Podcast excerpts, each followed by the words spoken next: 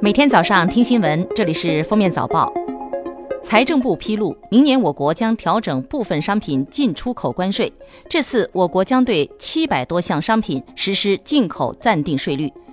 其中最引人关注的就是我国新增对部分药品生产原料实施零关税，这包括了多达五十多种的抗癌药的原材料。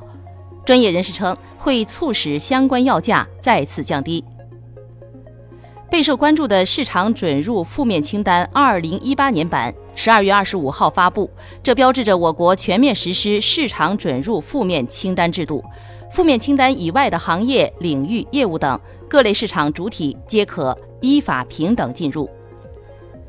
中国社会科学院经济学部、中国社会科学院科研局、中国社会科学院数量经济与技术经济研究所与社会科学文献出版社二十四号共同举办二零一九经济蓝皮书发布暨中国经济形势报告会，在北京举行。蓝皮书预计，二零一八年中国经济增长百分之六点六左右，经济不会发生硬着陆。近日网传长沙汽车西站附近有多家银行被抢，有现场视频显示多家银行 A T M 机室的入口玻璃被砸碎。长沙警方通报称，岳麓区望城坡枫林路沿线有三家银行自助服务区的十八台 A T M 机遭一男子砸坏，经长沙警方调查追踪，随后该男子被抓获。二零一九年硕士研究生考试期间，有考生反映，山西师范大学中国历史基础考题与二零一八年考题大面积雷同。山西师范大学二十五号在官网发布公告称，经查，考生反映的情况属实，学校已对相关责任人作出停职处理，下一步将根据调查结果依规依纪严肃处理。十二月二十四号，苹果股价跌破一百五十美元，近期累计跌幅超百分之三十，市值已蒸发超三千九百亿美元。在此情况下，苹果在中国官网推出了折低换购的活动 ：iPhone X R 四千三百九十九元起 ，iPhone X S 六千五百九十九元起。这是苹果进入中国市场以来推出的最大优惠活动。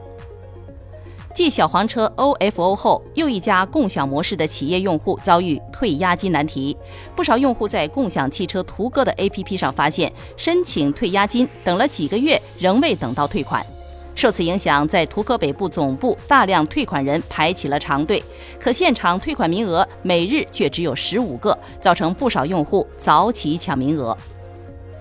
今年吉林四平一社区卫生服务中心将部分小绿本上要求八个月接种的麻风疫苗打成了十八个月时接种的麻腮风疫苗。部分打针婴幼儿家长反映，孩子接种后有不同症状出现。当地官方回应，为八月龄以上的儿童接种麻腮风疫苗是安全的。教育部、中共中央宣传部近日发布关于加强中小学生影视教育的指导意见，提出力争用三到五年时间实现全国中小学影视教育基本普及，要使观看优秀影片成为每名中小学生的必修内容，保障每名中小学生每学期至少免费观看两次优秀影片。二零一二年底，河南驻马店十四岁少女小莫因和哥哥发生争吵夺门而出，之后小莫在路上遇到男子郑某，并被郑某用三轮车带回去锁在家里。六年来，小莫先后为郑某及其儿子生下三个孩子，并精神分裂。目前郑某因涉嫌强奸罪已被刑事拘留。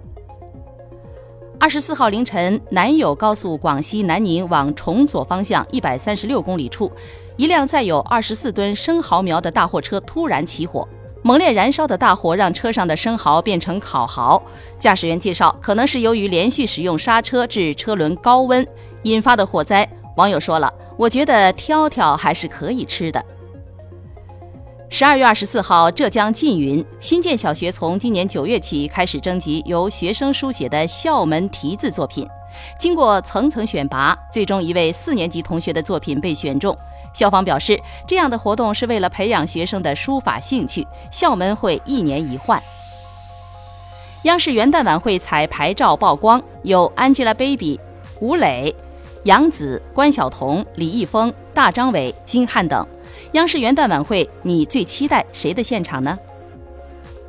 记者从延安市宝塔区人民政府获悉，十二月二十四号上午九时五十分许，延安市华龙煤业有限公司宝塔区灌屯煤矿发生了一起井下事故。截至十二月二十四号二十三时三十五分，被困的五名矿工全部找到，经医院抢救无效，不幸遇难。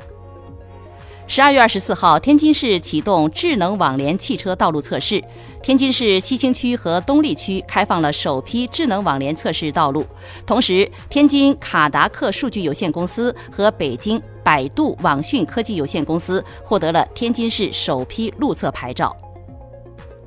近日，广东佛山审理了一宗案件，丈夫用皮带勒死了妻子，然后前往酒店约会情人，并多次返回家中确认妻子是否死亡。事发前，丈夫为妻子购买了多份人身保险。确认妻子死亡以后，丈夫为索赔放火伪造妻子的死亡原因，最终数罪并罚，一审被判处无期徒刑。香港一名的士司机接载一名外币兑换店女店主以后，发现对方遗留约一百一十八万元港币现金，但司机迟疑不报，并向警员谎称没见过有关财物，但警方凭借视频监控揭穿了他的谎言，判处被告监禁八个月。十二月二十四号，阿富汗政府大楼遭劫持，至少二十八人死亡，二十多人受伤，死者大多数是政府雇员。警方与犯罪分子对峙长达七个小时，三名犯罪分子被击毙。阿富汗内政部发言人发推称，伤员被紧急送医，大多数人状况稳定。